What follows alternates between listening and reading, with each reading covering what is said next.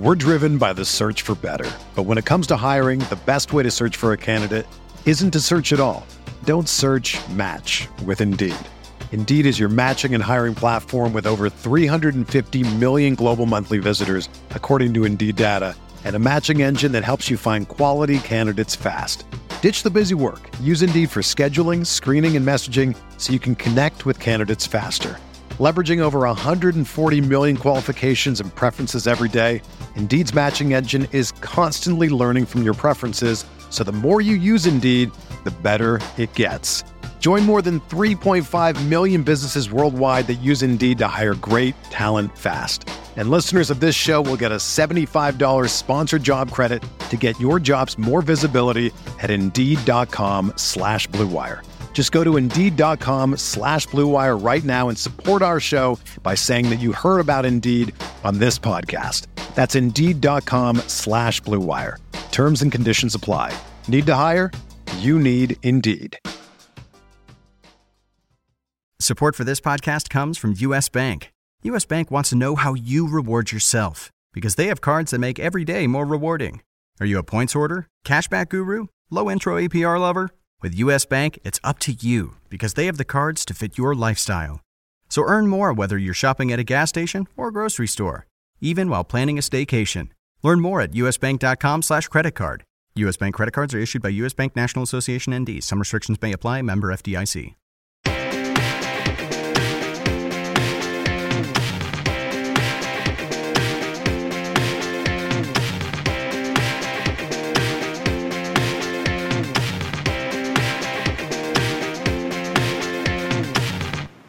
Hi there, hockey fans, and welcome to Puckcast with Statsman and AJ, RotoWire's hockey podcast show. I'm Paul Bruno, and you can follow me as usual at Statsman22, and I'm joined as always by AJ Scholz, who's an excellent follow for hockey fans at AJ Scholz24. That's AJ S C H O L Z 24. And AJ, we're nicely into the new year now, and people are back into their routines at work and school, etc. And uh, we're turning the second half of the hockey season right now. But I'm curious to know, an, on an ugly-looking Tuesday morning here in Toronto, uh, uh, are things okay in your neck of the woods?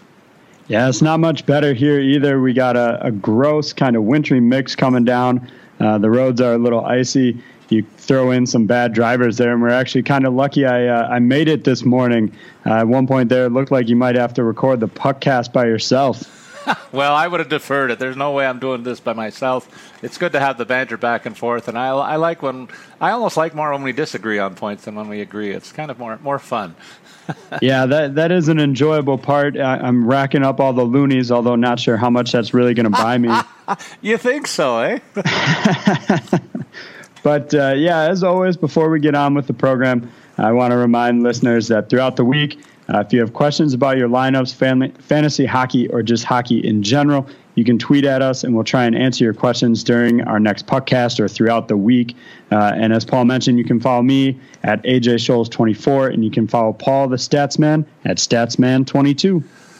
All right, and we invite our listeners to please keep your thoughts and questions coming. We we help them in daily fantasy, and we help some people in season long too. I remember there was a question a couple of weeks ago about Duncan Keith. The guy wanted to dump him. Boy, oh boy, have you seen what Keith's done lately? I hope he hasn't gotten rid of him. But uh, we try to help, we try to help people on a daily basis, not not just once a week when we do the pod. And now we added a second show on uh, later in the week on Thursdays to handle the uh, DFS format on another busy night in the NHL. So please circle back to us a little bit later this week for that episode as well.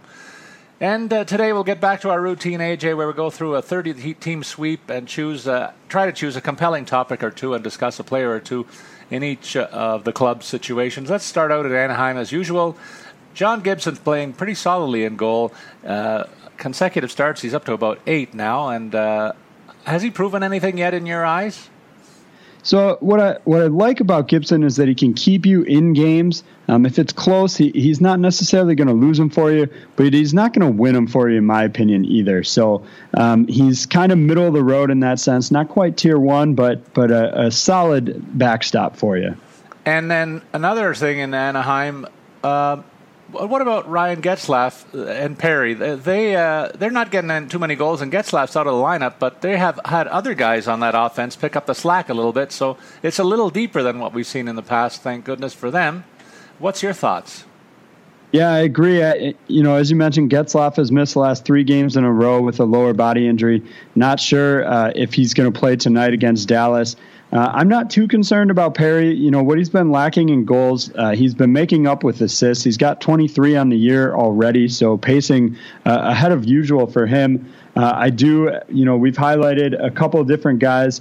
I think Nick Ritchie has, has contributed as, as well as one can expect from the third line, um, as well as, as we've highlighted on several occasions, Jakob Silfverberg is, is definitely stepping up for him. Exactly. So it's not just a one trick pony or one line pony there right now, and, and they're starting to get back into the mix in that division.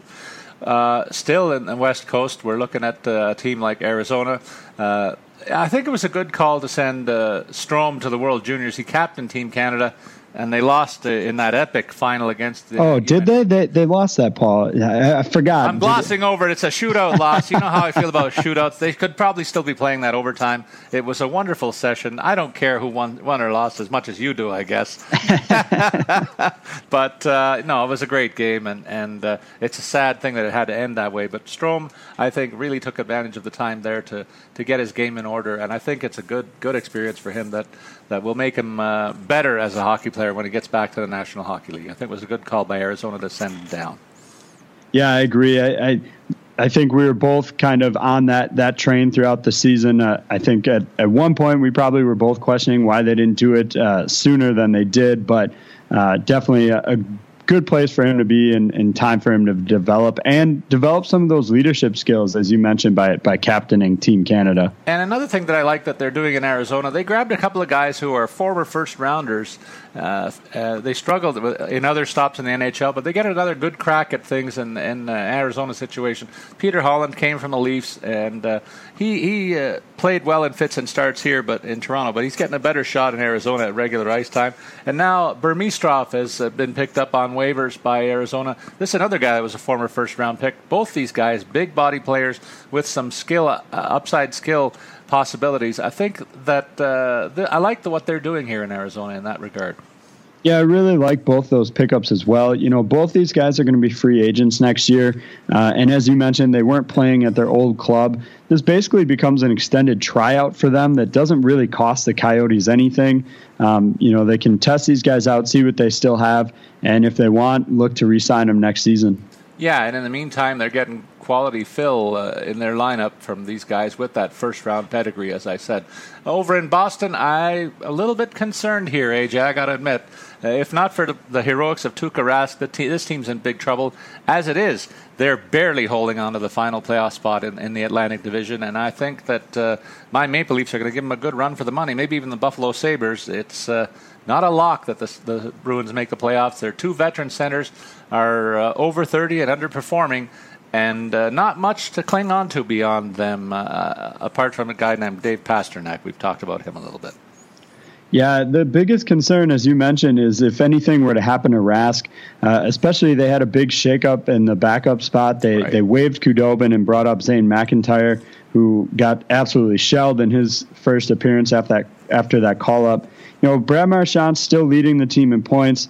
Um, but yeah, Bergeron having just eight goals and seven assists is, is certainly concerning, especially after you know how well he performed at the World Cup. It, it seemed like he was primed to have you know a top-notch season and, right. and, has really dropped off after that. Yeah, you're right about that. And uh, over in Buffalo, Kyle Okposo still their leading scorer. I don't know that that's a great sign, but he was he was a great signing in the offseason. Uh, they paid a lot of money to bring him in, but uh, in terms of the rebuild process, I think people are starting to wonder just a little bit when they see what's going on in Edmonton and Toronto and how they didn't sign too many. Well, Edmonton did sign Lucic, but they haven't spent a ton of money in either place. They both have some caps, cap room where uh, instead the the Buffalo team is kind of almost tapped out in terms of the high end money that they can afford to spend. So I'm a little concerned there about the the rebuild. Maybe I, I might say it's stalled a little bit over in Buffalo. How, what's your impression? Yeah, that's a great term for it. Definitely stalled. Uh, and number one, in my opinion, as I've mentioned all season long, is goaltending. You know, Lehner might be able to throw some punches here or there, but he's allowed three goals in four straight games. Yeah. Uh, and you know, after that, it's a lack of production from Evander Kane. Uh, 14 points, but a minus 10 on the year. and that cap hit of six million annually. That you're gonna want a whole lot more production at that cost. I'm not sure that anybody's gonna want to take on not only that contract, but any of the uh, off ice concerns as well with Kane. So it'll be interesting to see what, if anything, they can do with him or if he can figure out a way to turn it around. Exactly. And, you know, there's a couple other guys that are going to fall off their, their books in a little while, like Brian Gionta, but he's been a pretty effective placeholder in the middle of some of the, the rubbish that we've seen out of the Sabres' uh, underperformance of late, I'll say. Over in Calgary, when we first think about the young guns up front, we think about the two names, uh, Monahan and Gaudreau. But most recently, Michael Backlund has been impactful of late with a six point, uh, six game point streak that includes a total of 11 points. So he's on fire over there. And the same can be said for Michael Frolik. So they've got basically a second set of forwards that are really producing, and they can build two solid lines, maybe even parts of three around these guys. And that's a, that's a positive sign up front. But uh, I, uh, as an owner of Brian Elliott in a season long, I'm pretty happy to see that he's back in the driver's seat in the goalie mix. I know you don't hold out a lot of hope for that continuing, but I have to like what's going on. Uh, that he started five of the last seven games, and Calgary seems to be righting the ship a little bit offensively, at least. Yeah, as you mentioned, the offense has really exploded. They've got 24 goals in their last seven games. You know, and Brian Elliott, 5 1 and 0 with a 2.17 goals against average since kind of reclaiming that starting job.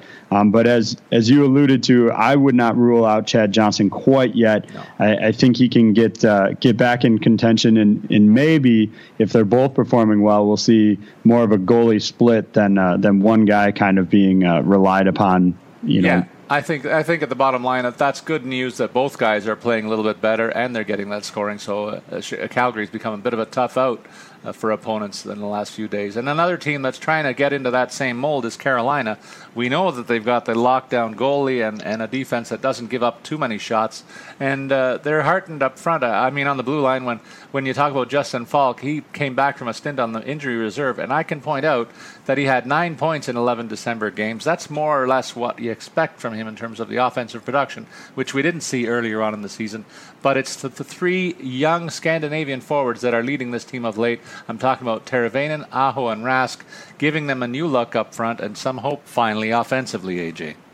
Yeah, the team suddenly just five points behind the Flyers for a wild card spot. Um, after that strong December, uh, they went seven, four, and three. You know that month, and you know those guys have combined uh, uh, for 14 goals and 20 helpers since since the beginning of last month. And you know, for me though, I think Rask would be my go-to guy out of those three. He can be a little streaky, but I think he offers the most upside, especially in daily formats.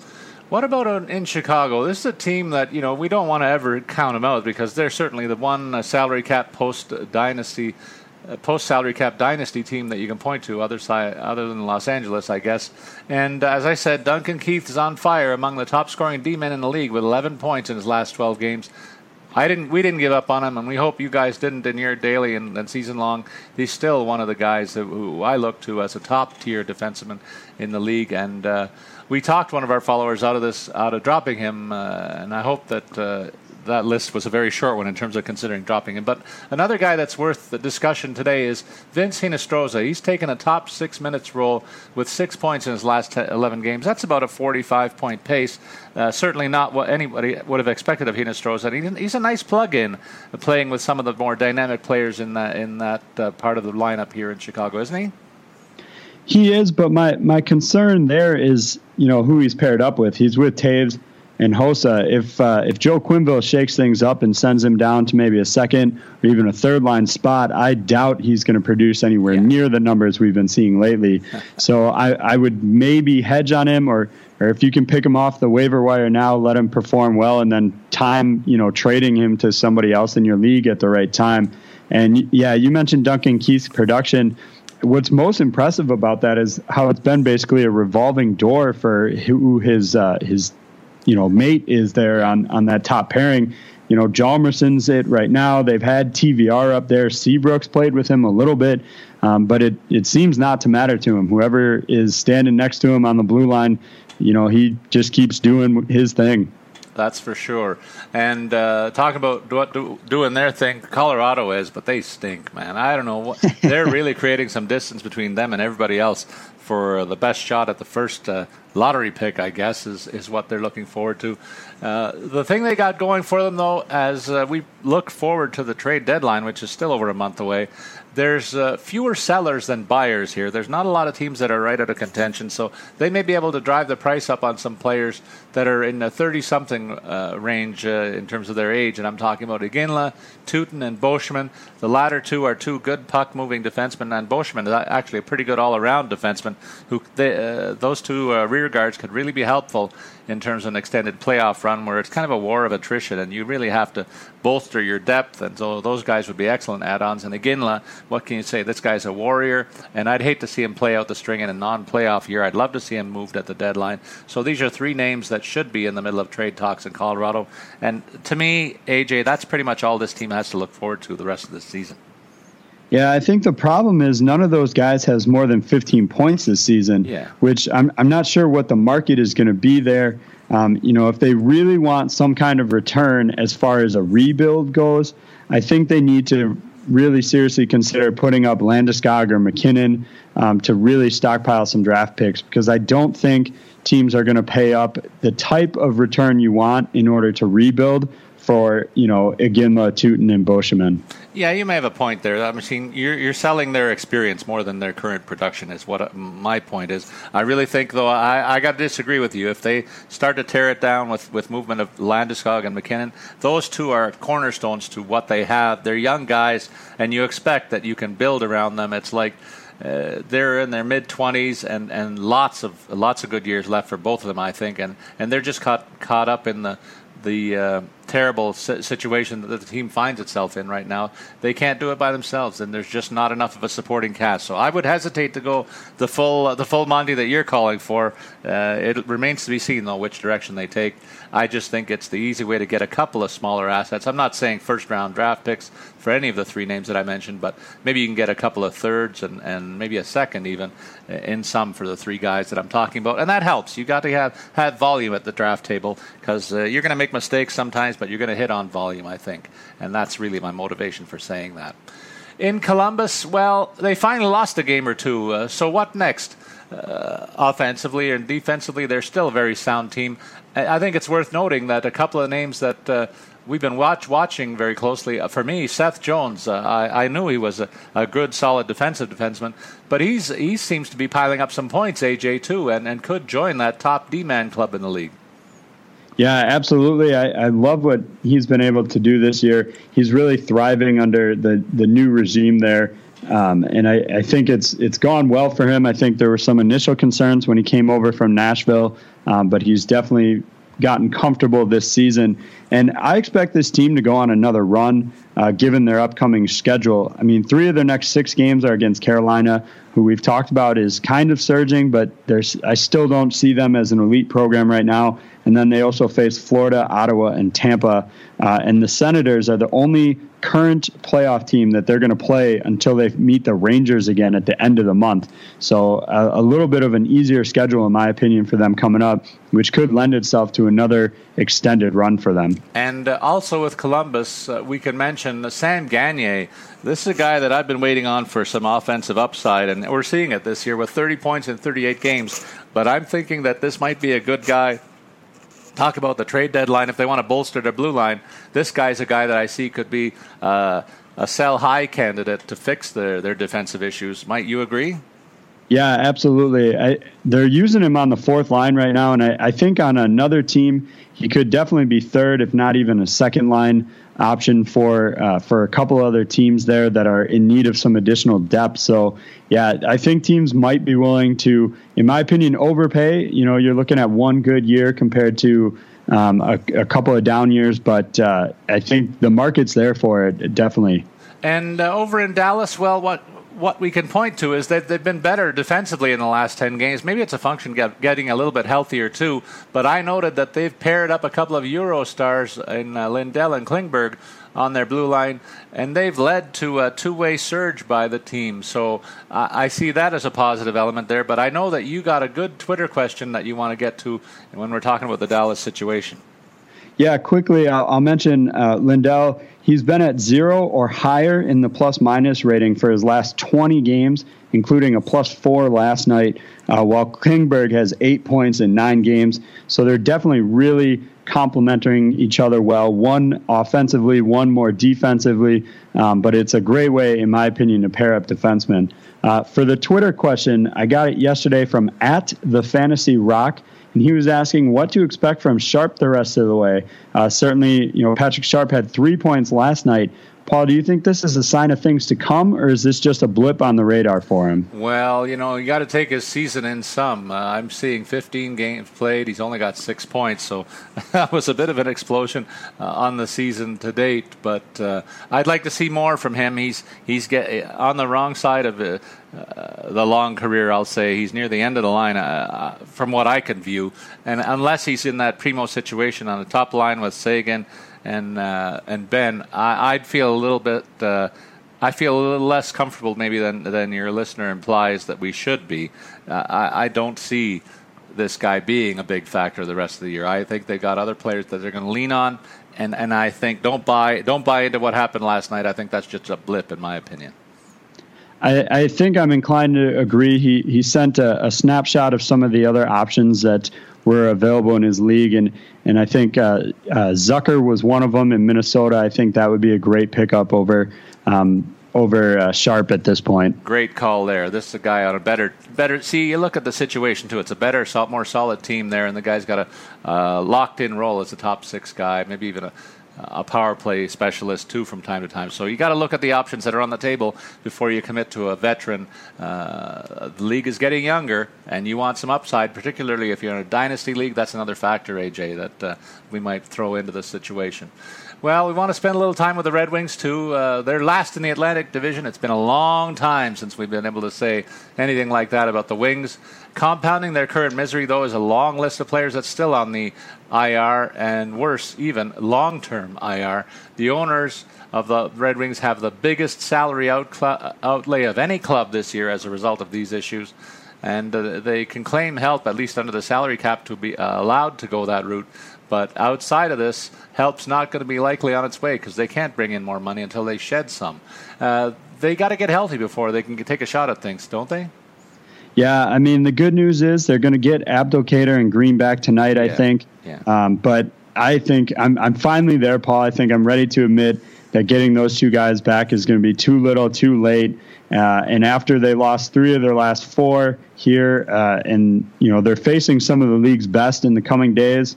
So I think I'm ready to concede that the playoff streak might be over. Well, I might be able to send some black armbands from Toronto over to our friends in Detroit that they can wear the rest of the season. I've worn them not with any pride for much of the last 10. And uh, uh, it'd be kind of ironic if Toronto took their spot uh, and made it to the playoffs. Uh, I'm not going to chirp them, though, for a while. There's a long way to go. Uh, in Edmonton, in Edmonton, Maroon is scoring in a top six role. I called this, and I, I like the fact that they aren't married to the fact that Lucic signed the big deal, and they're rewarding, in fact, the guy that's actually delivering the goods over there. But I'm even happier with what they did with uh, who they sent him to the AHL, which is interesting. He he could have gone to the juniors earlier on in the season, but he played more than the ten games, and so by rule they have to send him to the AHL right now. And at least they're cutting bait before they they wreck this kid. There's a lot of upside in the third and a third overall draft pick in the uh, most recent draft, and I'm glad they're not burning him out uh, in a bad situation there in Edmonton.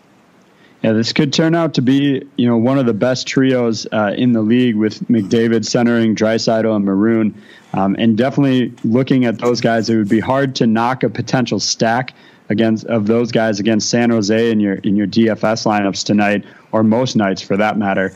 Um, and yeah, as you mentioned, Puljujarvi, they burned a year of restricted free agency, yeah. but I think it's worth uh, worth doing in order to send him down to Bakersfield to get uh, you know some top line playing. I'm sure he'll be on their top line down there and can certainly you know get some more experience, some more time to develop and grow his game. And in Florida, we talked a lot about how they they had some upside in the preseason, but things have really gone awry. And all the news here of late seems to be injury related.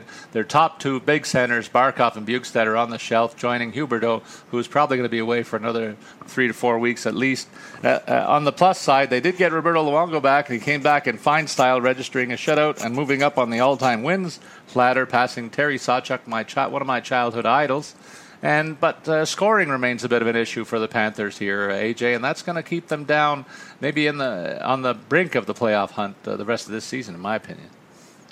Agreed, Paul. The the bright side here is they might get Seth uh, Seth Griffith back tonight, who's been a, a fantastic pickup off of uh, Boston's waiver wire there. Um, but all season long, we've highlighted Jonathan Marchessault as the lone kind of offensive bright spot on this team. He's got five points in the last six, but it's just not enough, as you mentioned, Paul. And if not for Luongo, this very well could be a lottery team.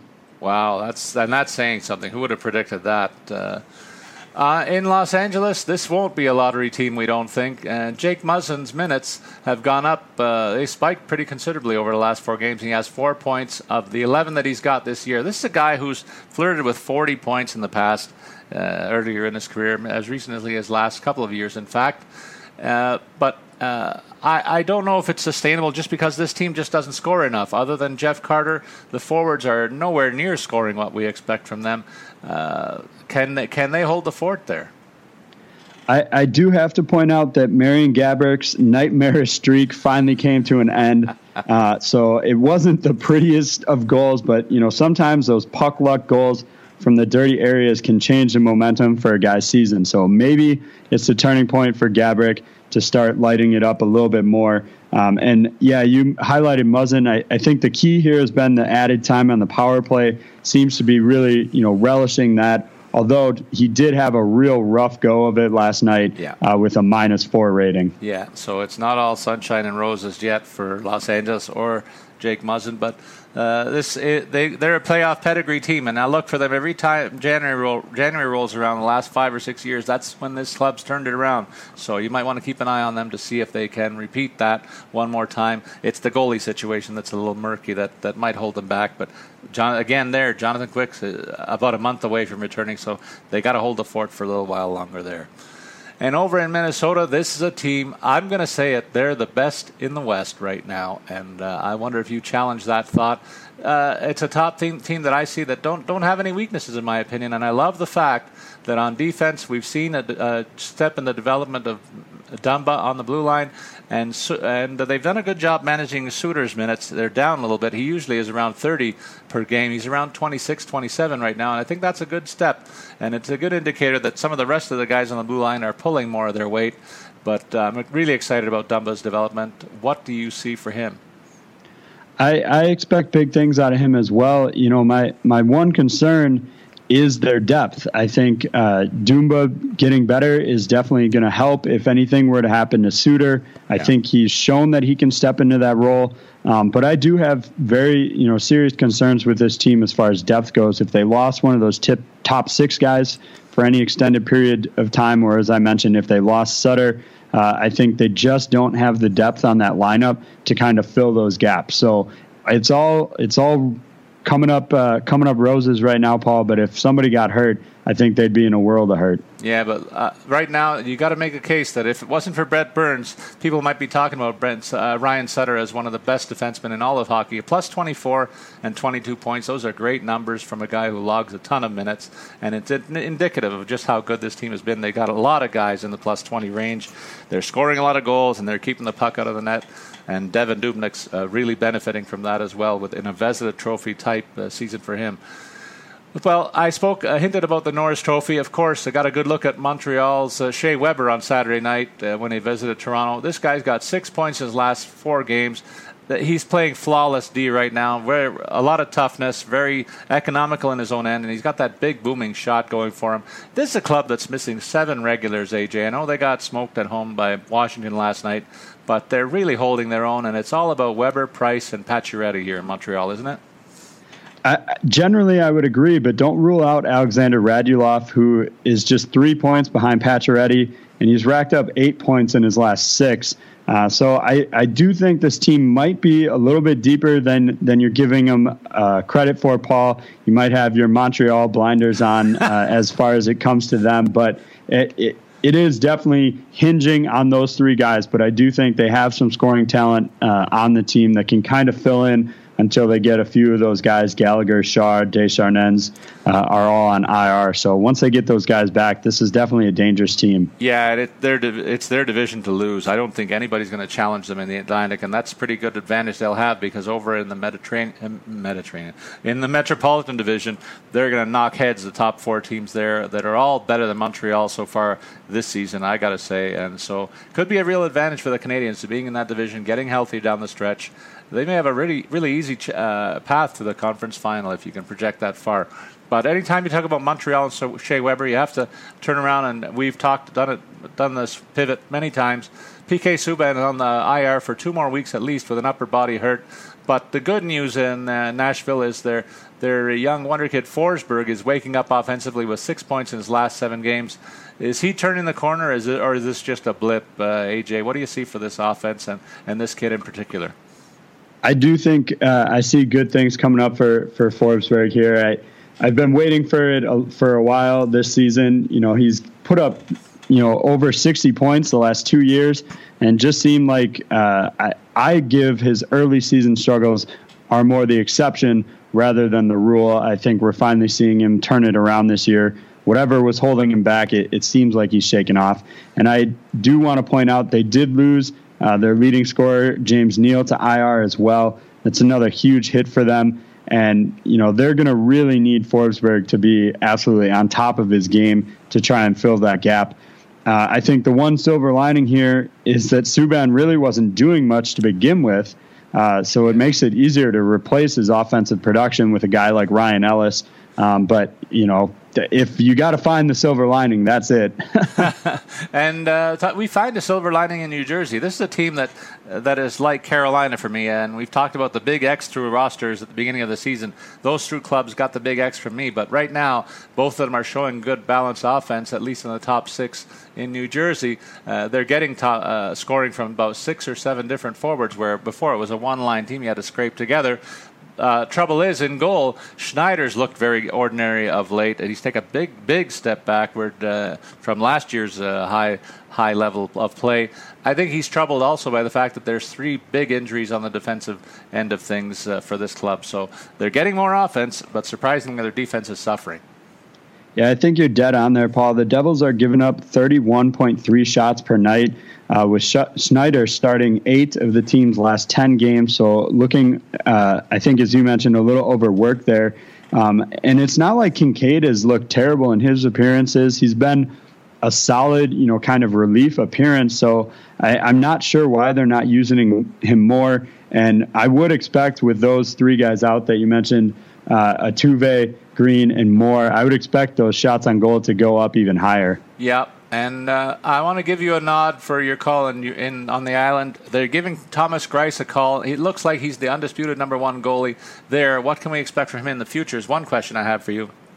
But I think they may have found something on that first line. Uh, they've kind of had a revolving door uh, of options around Tavares in the last year and a half, two years there, but maybe have settled on a combination that I think works. Uh, they've got Anders Lee, who broke out uh, in a fine rookie campaign, and he's built on that this year, thriving with Tavares and, and ba- Bailey, who's another great playmaker on the wing. So definitely, you got two guys can get the puck to their sniper, and uh, Tavares is a pretty good, a great all-around forward. So I like the makeup of this line. Yeah, Greiss has uh, been doing actually really well lately. Uh, he's allowed just three goals in his last two outings. Unfortunately, it's been the offense that's let him down. Both of those outings were, you know, overtime losses.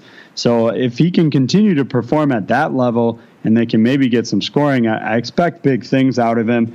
Um, but I, I wouldn't put him in that elite class of goaltender. Uh, he's definitely, you know, suffering right now from being on a bad team and yeah, as you mentioned, Anders Lee being on the top line, it's looking more and more like bringing in Andrew Ladd was just a terrible choice. Yeah. Um, he was expected to be in that top line spot, but now they've got him all the way down on the third line, just trying to find somewhere to put him. Uh, you know, where they can stash him away and, and hopefully move on to next season as far as he's concerned. Boy, oh boy. This is a team that had Okposo in their lineup, and they replaced him basically with Anders Lee. I mean, for, with uh, the guy that you mentioned there. And, and, and really, uh, he's not lived up to that. So I'd lo- I wonder if they could undo things and make a trade for one of those guys to make, get it back to square one. They would love to be able to close their eyes and make that happen. It's just not going to. it's just a shame that things go that way on the island more often than not in recent years. And uh, pretty soon it's going to be time to blow that thing up. I, I really do believe because uh, Greiss, like you said, not the number one goalie that most other teams cherish or look forward to putting in there. I think he's a stopgap guy myself. Uh, New York Rangers.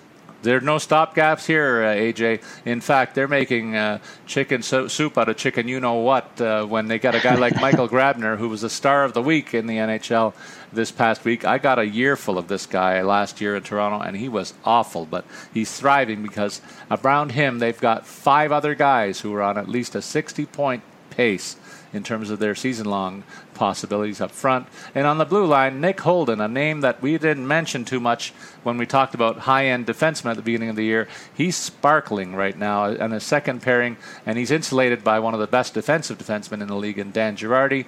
But and I also want to add the note about Rick Nash. They haven't even got this guy playing, and they're still rolling along in, in the Metro Division. He's missed eight games with a groin injury. I wonder when we're going to see him. There's no real uh, news yet on the horizon there that I know of.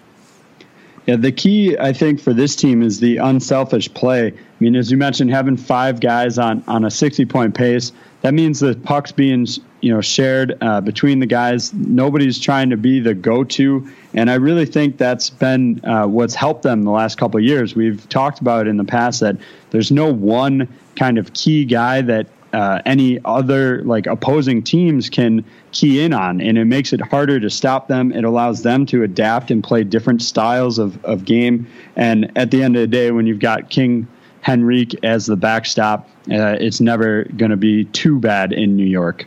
Now, we've talked about the schedule in the past. It was one of the rants that I had when we talked about how some teams have a gap in their schedule and others have to play many, many back to back games. Ottawa's got a curious one, AJ, that I want to focus on for a minute uh, in, a, in a, about a week and a half, they'll have played 47 games, 27 of which were home games. And they're hanging around on the periphery of, of playoff spot right now.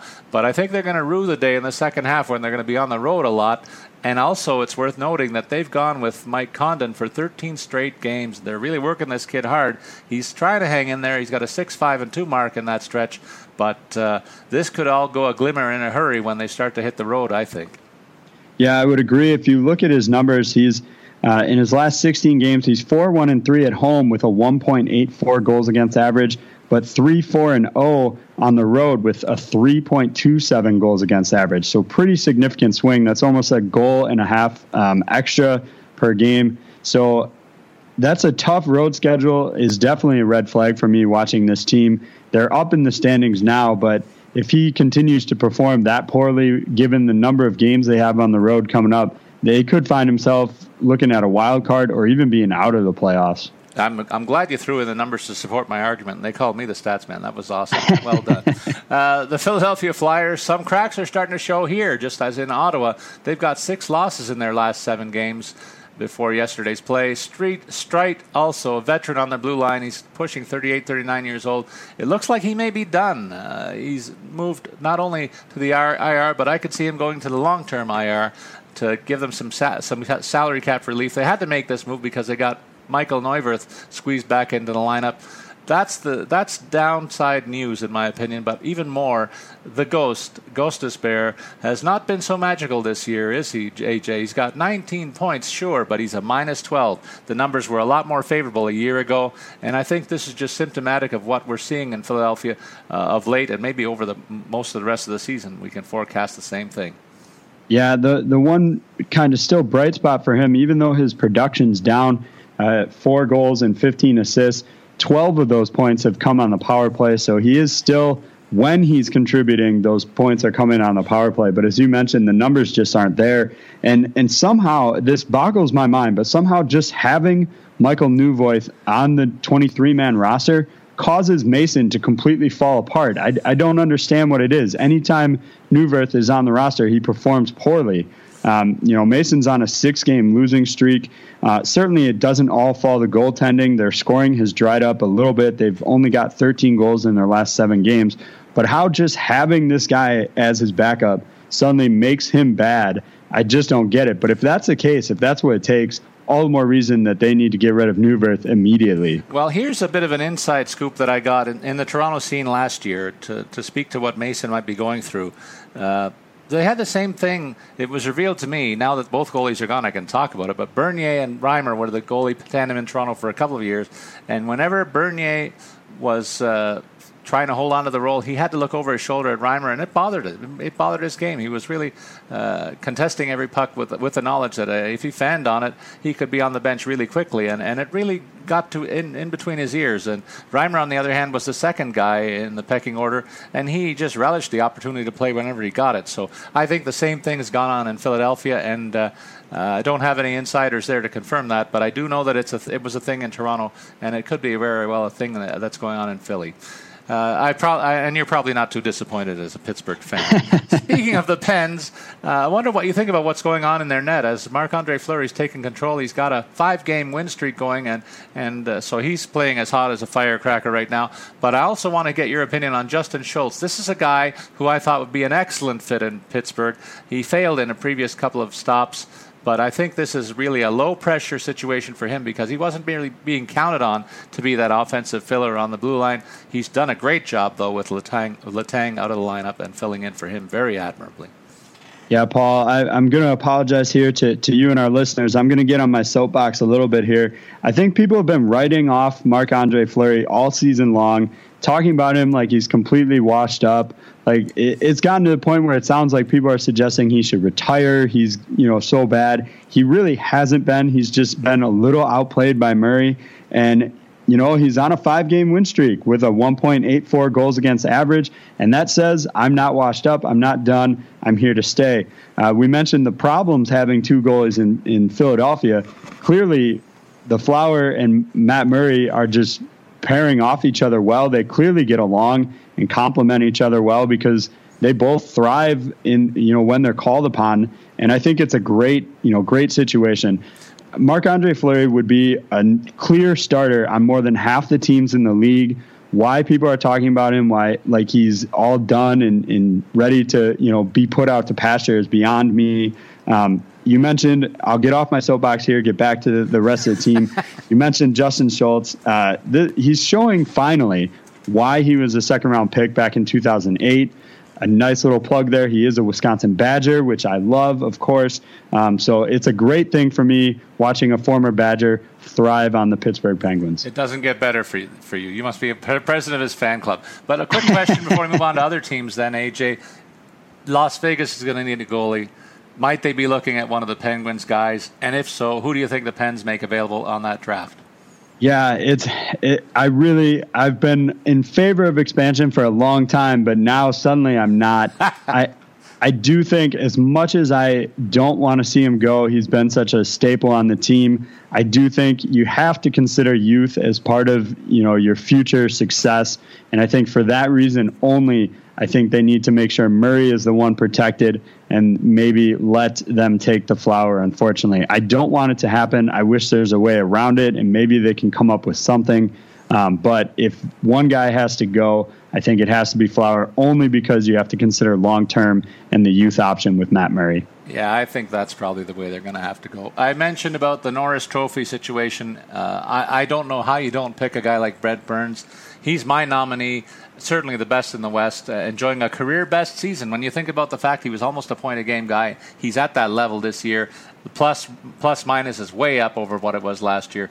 I think he's head and shoulders the best defenseman in all of hockey when you consider the all around game. The Sharks are spreading their offense around him, and they're also using Marleau on a third line role. That speaks to uh, what they're trying to do there spread the wealth. While uh, Timo Meier and uh, Labanc are two left wingers who, you know, neither one of us would have profiled them at the beginning of the season. They're holding down places in the first two lines. I'm not sure I'm crazy about that move, but I think it's a placeholder until a guy like Thomas Hertl is uh, back from injury. I know that's a bit of way, but uh, do you like what they're doing with their offensive mix here? Is my question. I do. I like the strategy of spreading out the scoring. Um, it allows them to roll three lines uh, that are all capable of scoring. And I think that creates matchup nightmares for the opposing teams. Uh, when your third line has guys on it, like Patrick Marleau, Joel Ward's on that line right now as well. I think it just gives you opportunities that you wouldn't have if you kind of condensed all these guys in two lines. And yeah, as you mentioned, Brent Burns, Paul, I think it's time for you to head over to the NHL offices over there, grab the Norris Trophy, pack it up for him, and send it over right away. Don't make him wait to the end of the year. It's already his. There we go. Maybe they put a fake beard all around it when they deliver it in St. Louis, Robbie Fabbri. This guy was a wonderful scorer in junior, and he's finally showing the same uh, skills at the NHL level. He's in a great situation, AJ, with seven points in his last seven games, playing top six minutes. I, I think he's going to be a spark that get, finally gets a guy like Jori Lehtera going. Lehtera's only got 12 points in 35 games, but he's in a great spot between Fabbri and Tarasenko. If you can pick up a guy like Laterra, I think now's the time to do it. I think he gets sparked by being surrounded by the offensive upside of these two wingers. That's a great suggestion there, Paul. Um, unfortunately for this team, they're just not putting it all together at once you know, they finally get Fabbri scoring, but now David Perron is struggling on a four game drought, and Jaden Schwartz is on a six game pointless streak. So, so they got to figure out how to get all of these guys firing uh, at the same time and, and get them meshed together. Uh, otherwise, this season's going to continue to kind of struggle uh, and go potentially downhill. It maybe they can figure it out, but they got to get everybody on the same page. And in Tampa, they just want to get people healthy over there. They're four, five, and one, and, on a four-game losing streak. Uh, Vasilevskiy, a guy that you've touted as a, a quality first uh, goalie option that could be tried eventually, he might be unfairly painted by what's going on there most recently. His goals against during this time period, when he had a lot of games with Bishop on the shelf, is right around three. But I don't think you can paint it all on, uh, uh hang it all on him, just because of the fact that this is an injury-riddled lineup, and I'd like to see him get a shot when these guys are healthy healthy. It just might coincide, though. Smith's uh, Bishop's return, I'm saying, might coincide with the return to health of some of the other guys, and and maybe. Uh, observers will, will be wrong in terms of their assessment here. I kind of agree with you. Vasilevskiy is their goalie of the future, and to me has all the skills to make that happen. It's just that he's not had a good run of late when they probably needed him to steal a couple of games. Yeah, it's disappointing to see him struggle when when that opportunity is there for him to thrive.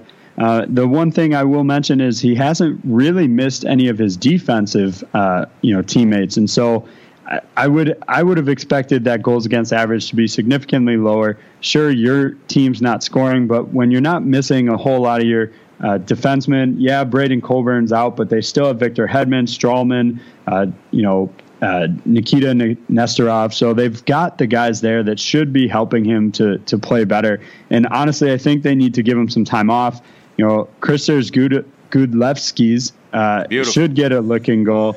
Um, you know, he can't be any worse than Vassal's been playing lately, so they don't really have a whole lot to lose there. Um, and this might just give, you know, Vasilevskiy the night off that he needs to kind of recompose himself, um, you know, and, and get back on track. You make a great point there because backup guys aren't certainly used to playing, you know, four games in a week or seven games in two weeks, and that's what he's had to do. Really, going from the getting splinters out of his butt uh, while he was riding the bench for the longest time with Bishop holding the fort. So that's a situation that's worth monitoring, and hopefully, if uh, if he's undervalued, Vasilevskiy, I'd love to see him get traded to a team that we'll talk about next, and that's my Maple Leafs. Mitch Marner uh, is proving that Showtime is is back in Toronto. On Saturday night, they did lose the game, but this guy put, picked up three assists, three of the prettiest plays you'd ever want to see in terms of moving the puck around. He's on pace to shatter the club's rookie scoring uh, mark from the point of view of assists. Uh, well, uh, well over uh, the 40 mark is what's projected by the season's end. So uh, that's the positive news. But on the negative side, I think they're finally to the point where they're overworking Frederik Andersen in goal. He, he looks a little bit tired to me, and yet they don't have the backup that they've shown a lot of faith in. They've only got one win from backup goalie so far this year. That's just not going to cut it in this league, particularly when the, this club, as I mentioned, has a league high 18 back to back game situations during the course of the season. I wonder if they're going to take a look at uh, Jonas Gustavsson or Curtis McElhinney, two goalies that went on the waiver wire this this week. But uh, short of that, what do you see for the Leafs in goal the rest of the season? Uh, do they mortgage any part of their future to try and get a goalie to back up Andersen, or do they just try to make a patchwork situation with one or two of the names that I mentioned here? I think they have to go patchwork, and and only because they've done so well rebuilding this team without making the the overspending, the the selling, you know, off assets for the future. They focused so much on that. Now's not the time to give up on it. If they make the playoffs this season, I think it's a bonus. I, I don't know that anybody was expecting that. So I think give it some time look to next season. Uh, I, I really hemmed and hawed over the two guys that you outlined to see which I thought would be better. They're both in their 30s. Uh, neither one has ever really gotten a, a chance as a number one uh, netminder. So I think I sided with Gustavsson, uh, gave him the slight edge just because he's faced heavier workloads during his career. I think that'll give him the benefit of you know being able to come in and, and give Andersen more time off to kind of rejuvenate him. So I, I think I give the edge to Gustavsson of those two. I do think that's a good call. Jhonas Enroth is not the preferred backup there, um, and I will throw a, a plug in there as you mentioned. The silent assassin Mitch Marner is back, racking up the points. 12 points in his last 11 games, and it was his second uh, game with three assists uh, this season. So love seeing him back and rolling, and hoping that nickname can can uh, carry on. Maybe the rookie scoring leadership is going to come down to two Leafs because of what happened in Winnipeg. We'll get to that in a sec.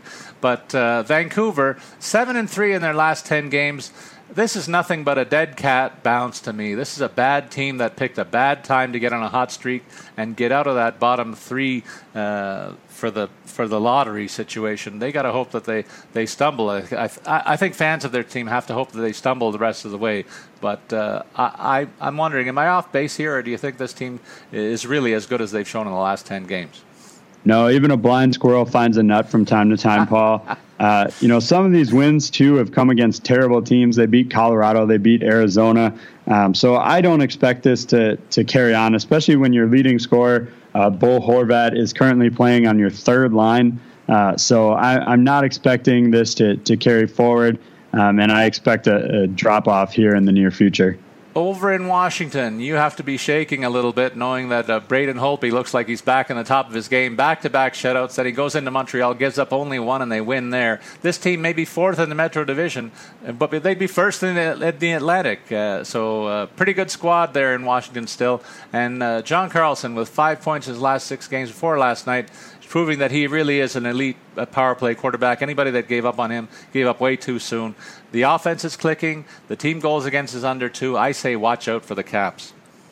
I won't worry about the Caps until they can have success in the postseason. they're they're always right there in the President's Trophy race during the regular season. They do great there, um, but you know they just aren't. At least they haven't been a postseason team, um, and I'm not too worried about them quite yet. I, I, will mention, you know, we've talked about Alexander Ovechkin having a, a, bit of a down year. Had a huge night last night, three points. Um, that is just his eighth multi-point game of the season. And while that may seem like a lot, just to put in comparison, uh, Auston Matthews has nine. Connor McDavid has 15. Sidney Crosby has 14. So if he can get back to being, you know, he should normally be leading that list of multi-point games. Uh, so if he can get back to scoring they could be in a position to maybe dethrone the Penguins. Um, but I'm oh, not boy. too worried about it. Not too worried about it quite yet until we get to some postseason success. All right. And uh, what about in Winnipeg? All the talk has been about Patrik Laine's uh, season to date, but it's overshadowed Nikolai Ehlers. This is a guy who a couple of years ago was touted as the most skilled guy coming out of that draft. He's finally arrived, AJ, having a wonderful year working with Laine uh, on that top line. And uh, so I wonder what you can tell us about him that I haven't already said. And then on defense, Jacob Trouba was the subject of much trade uh, talk earlier in the season. People thinking, well, he won't stay in Winnipeg, will he? But he's become the most added player in fantasy, uh, in season-long fantasy in the past week or two, playing very, very well on the blue line. I think that Ehlers has really benefited from the early season injuries that they had. I mean, Bryan Little was out for a while. Uh, Mark Scheifele was out for a bit. So I think that forced him early in the season to to kind of pick up that scoring, and it seems to have him clicking on on you know all cylinders there. Um, and I'll also mention Drew Stafford seems to be kind of coming along a little bit. Um, that's a player that I think Buffalo had much higher expectations out of earlier. Uh, the change of scenery uh, seems to be finally working its way out. He's certainly not going to be a top scorer every night, but if they can get some production out of him on either their second or third line, this is a dangerous team, even without Patrik Laine. Um, but yeah, as you mentioned, that's a player that's going to be very hard to replace, uh, if if at all. Uh, hopefully, he'll be back soon for, for their hopes of a of a postseason. But uh, yeah, that was that was a tough loss for them. Uh, okay, it's time to get on with our FanDuel lineups for Tuesday's slate of games. I believe there's seven games on tap tonight, and uh, we will put together our lineups beginning with the center position. AJ, who do you got lining up in the middle tonight? Yeah, so I started it off with Ryan O'Reilly for 6,200. I, I normally, I'm sure our listeners have noticed, I, I, tend to spend a little bit more at the center position, mostly because Sidney Crosby costs so much. Um, but Ryan O'Reilly is matched up against the uh, against the Flyers tonight, who we highlighted as a as a struggling team of late. So I love the matchup there. Uh, a relatively low cost centerman, and then I went even cheaper at 5,200 for Bo Horvat. I, you know, I highlighted him having been their leading scorer on the season. He's hot right now, so I'm hoping to capitalize uh, on him. They're playing a slightly down Nashville team, although they do still have Pekka Rinne, so goals can be hard to come by. Um, but I like both these matchups for for low cost guys that are having success right now, uh, which is, as you know, the key to DFS uh, for your centers, Paul? Well, I spent a little bit more than you overall, but I'm going to make the case for Wennberg and Columbus against Carolina. Carolina, as we mentioned, is a team that's finding its legs offensively, but their defense has been suspect. Their goaltending ordinary. Columbus has been one of the top teams in the league just off that long winning streak, and I think they're going to rack up an easy victory tonight, maybe run up a score against Carolina. That's what I look for in the mix here uh, when I ch- try to look for players that I like. I look for the mismatches. I also see one on the other uh, center spot with Logan Couture, $6,700. Uh, San Jose goes into Edmonton. Edmonton uh, might be up against it tonight against a team that has a lot more fire, uh, just as much firepower, but maybe much more discipline than them. And I look for that to be the tiebreaker here, and Couture could really benefit, particularly on the special teams. Four wingers, uh, AJ. So I kicked it off with uh, Artemi Panarin for 7,800. Chicago's playing against Detroit, which I think is a great matchup for them. Uh, Panarin's on a two-game goal streak, so I think he can, you know, keep carrying that forward. I expect big things out of him tonight. Uh, and then I'm going to tap into that Edmonton matchup against San Jose. Another, you know, solid goaltender in Martin Jones, but as we kind of highlighted, Leon Draisaitl for 6,600. He's been absolutely uh, phenomenal this season. I'm going to take the other side of that matchup in San Jose, a little bit cheaper with Kevin Labanc for 4,000. Uh, I like the fact that he's getting top six minutes. I, I think that gives him some opportunities there. And then rounding it out, I'm going to go to Dallas against Anaheim. I think Dallas is really starting to click. 3,900 for Anton uh, Roussel. I think he can, you know, kind of get some some better numbers out of what we're seeing him. Plus, it allows me to get one of the guys in the late games, which we've highlighted, kind of uh, preventing that false sense of security when you go all early game guys. Uh, you're four guys on the wings, Paul. All right, I'm going to go with the Edmonton uh, offense. I'm going to pick uh, the other guy on that top line, Maroon, Patrick Maroon. He's on fire. He scored a hat trick, his first of his career, I believe, the other day. He's priced at $5,900, riding on the coattails of Connor McDavid and Draisaitl on a fine top line there. And you know he's going to get power play time as well. And uh, I look for Alex Steen to come up large for St. Louis against Boston. Uh, that's just the type of matchup that this guy likes to play, and he, he surprisingly likes the heavy going, and he'll get some in front of the net with some of their tall tall defensemen, not the least of which is Zdeno Chara. Even though he's 39 years old, he's still got game. But uh, St. Louis just has too much top to bottom for the Bruins, I think, and, and unless uh, Tuukka Rask is right on top of his game, I think St. Louis wins this one easily, and Steen factors in. You meant, we both talked about Jakob Silfverberg a lot. Uh, he's gotten top six minutes and really has shown the sniper qualities that we know he, he knew he already always had. And Anaheim does get, uh, I think, a pretty nice matchup. I'll go against what you said. I, I think Anaheim gets a tasty matchup against a Dallas squad that has that shakiness in net. I, I see that Niemi looks like their projected starter. He's been the worst of the two season to date, so that's an edge for Anaheim. And I'm doubling down on it when I throw in Corey Perry for 6,600 bucks.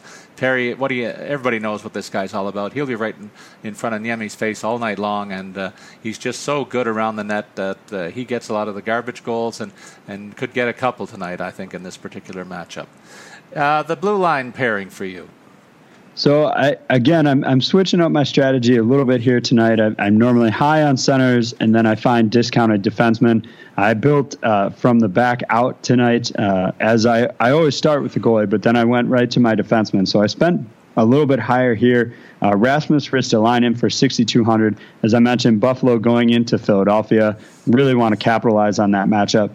And then Roman Josi, 6,100 as, as Nashville face Vancouver. I expect that to be a high scoring affair. Um, I, you know, I think uh, they can put in some goals. I think Bo Horvat, as I mentioned, can put in some goals. So uh, the, the lack of solid net minding there, I think, makes Roman a, a solid play. Uh, what's your blue line look like, Paul? Well, my blue line is also going to con- contain a name that I want to talk a little bit about. First, I'm going to talk about Cam Fowler.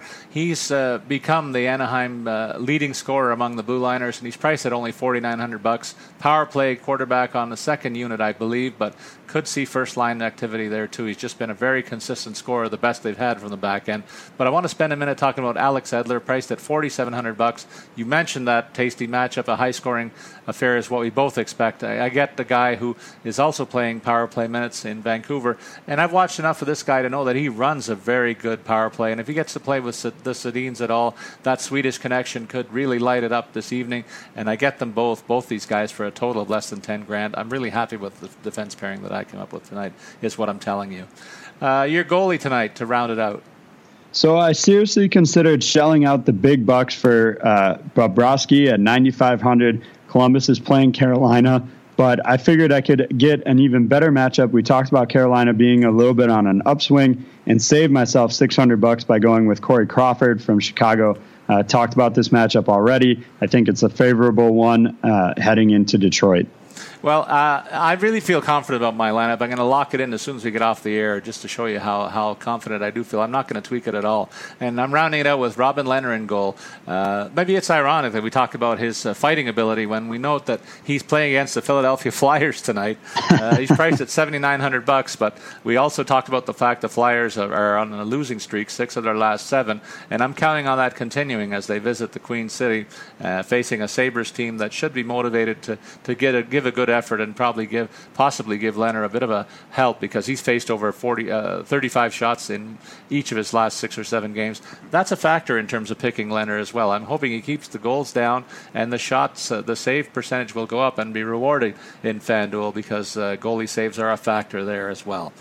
So let's get into the stud of the week. Uh, mine's an off ice official, AJ. I wanted to let you know about that. Uh, for once, we don't stick with what's happening on the ice, but it's related to it, though. Paul Maurice gets my nod as the Winnipeg coach, AJ. He diffused all the noise around that Patrik Laine hit, which we really haven't talked about on this show to date. It could have been a PR nightmare for the league with one of their signature young stars getting whacked, but uh, if you see the hit, the players collided nose to nose, and the injury on the guy that delivered the hit was just about as bad as, as what Laine suffered. so there was really no intent to hurt here, I don't think. And and uh, the league gets away from what, what could have been a public relations disaster. So I credit Maurice for stepping out in front and diffusing the situation big time. Yeah, we need to be perfectly upfront here. This was a clean hit. It was hard and heavy, um, but you know it, the Laine's head was down he was kind of facing the other way. Honestly, if I'm Paul Maurice, I'd be more upset at my defenseman for even making that pass in the first place and leaving that guy, uh, leaving Laine vulnerable to the big open ice hit. Great call there.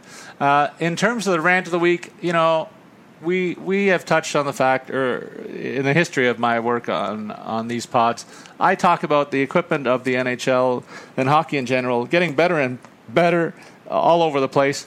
But the one fundamental thing sticks are not. And we're seeing so many of them snapping at the worst possible time. A guy passes the point, passes in front of that, the guy's wide open, takes a shot, and the stick shatters in his hands. Then you've also got the issue of sticks tapping each other, and one of them snaps the other guy's stick, and he gets called for a slashing penalty. Where we used to see this stick tapping stuff and stick checking going on all the time in games. Now it is just because the DNA evidence is there and the stick snaps on an innocuous play, the guy's in the box. It's all about the quality of sticks regressing, not keeping up with the rest of the equipment. I think that's a sad commentary, one of the few on this sport that, that needs to be addressed as soon as possible. I, I think this is actually player driven, in my opinion. You know, the guys want the lighter sticks so they aren't as heavy. Uh, they want them to be able to bend and flex so they can get the extra power on their shot. Uh, but then they go and complain when they break. I mean, I, I, I, do think the players have to decide one or the other. Either you want a strong stick that's not going to break, and in that case, we need to go back to the wooden sticks of old that were solid and durable, or you got to have the flexibility and the lightness. I, I, think the players need to decide what they want, and they can't complain about them breaking when they're buying a, a stick that bends, you know, almost 90 degrees. It seems like on some of these shots. So uh, it it can't be both. Jay, uh, AJ, I mean, it, the point was driven to me by one guy that used to play on the Leafs and he's now with the Penguins. That's Phil Kessel. He has one of the, uh, the highest flexes on the sticks of anybody in the NHL, and he cannot take a slap shot because of it. It's like swinging a, swinging a, a rubber band when you talk about a slap shot, but when it comes to the wrist shot, it really helps his game in that regard. So you s- sacrifice one shot for the type of other shot that he likes to deliver, and that really impacts on his, the quality of his sticks, which break a lot too. I know that from watching him up close and personal, and you must have seen that by now in Pittsburgh as well. Oh yeah, definitely seen some some one timers break on the power play. Uh, it, you know, it's great for him when he's not on the power play. Five on five, that that big flex uh, and the quick release he has, it's it's great. But when he's on the power play trying to knock in a one timer, it, it's a disaster waiting to happen. I kind of hold my breath when it's headed his way and hope they can send it to to Malkin or Crosby instead, who don't have quite the same level of flex. So our message is fix the damn sticks. And uh, that'll wrap it up for this week's podcast with Statsman and AJ. Remember to send your comments or questions on Twitter to follow me, Paul Bruno at Statsman22, and you can follow AJ at AJ Scholz24. That's AJ S C H O L Z 24.